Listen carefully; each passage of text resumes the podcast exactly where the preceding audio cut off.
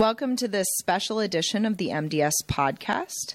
Today, McKelly and I are going to speak to a number of experts in the field of movement disorders on everything from dystonia to education to Huntington's disease and non motor symptoms about some of the things that they found particularly exciting at the Movement Disorder Society Congress this year and what's going on behind the scenes at the Movement Disorder Society, as well as what they're interested in looking towards the future in movement disorders. Now we're going to be talking with Dr. Kathrin LaFaver, Associate Professor of Neurology at Northwestern University and the Chair of the Functional Movement Disorder Study Group here at the MDS. She's going to talk to us about some of the exciting and new things that are happening in the world of functional movement disorders. Hi, thank you so much for having me. Yeah, this is definitely an exciting meeting for, for functional movement disorders. This is the first year where we're having our own poster section, uh, so we're very excited about that. And uh, yeah, just seeing lots of interesting research coming in. So just to give some examples, the uh, group with Mark Hallett and uh, uh, from NIH is presenting some genetic data on functional movement disorders.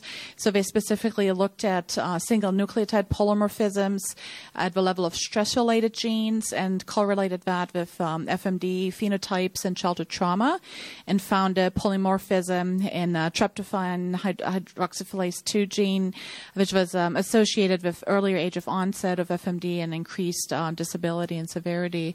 So we're kind of really uh, seeing a shift in the field from looking at only psychologic factors underlying these diseases to looking at a more broader biological model, biopsychosocial model model is what we're what we're trying to elucidate and really looking at a, a variety of uh, factors underlying these disorders. Great. Well, that parallels uh, the field of psychiatry as well. Really, you know, calling these disorders non-organic has stopped being correct since we're seeing these genetic things and neuroimaging changes and all kinds of biological factors as you mentioned. Very cool. What do you think is on the horizon for functional movement disorders? So um, lots of things going on in our fmd study group. We had a productive meeting this morning.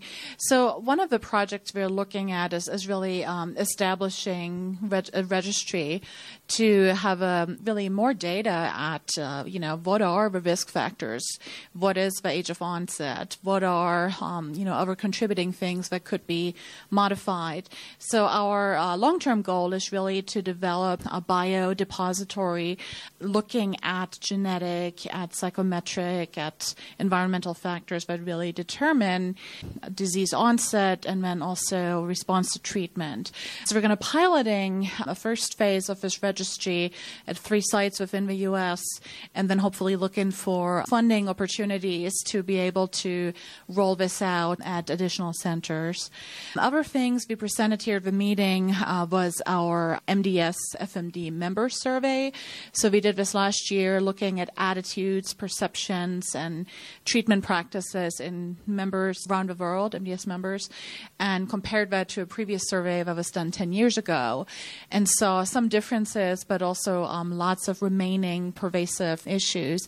For example, one of the problems was that we've seen that close to 30% of members um, indicated that they do not like very much or not at all taking care of patients with FMD. So that was actually a, you know, so just highlighting that there's a high stigma among neurologists and actually taking care of patients. And I think, fortunately, with lots of education, Jon Stone has been really kind of a trailblazer and on multiple channels and also, avenues to really educating neurologists better about these disorders. And, and I think uh, we have seen some important shifts.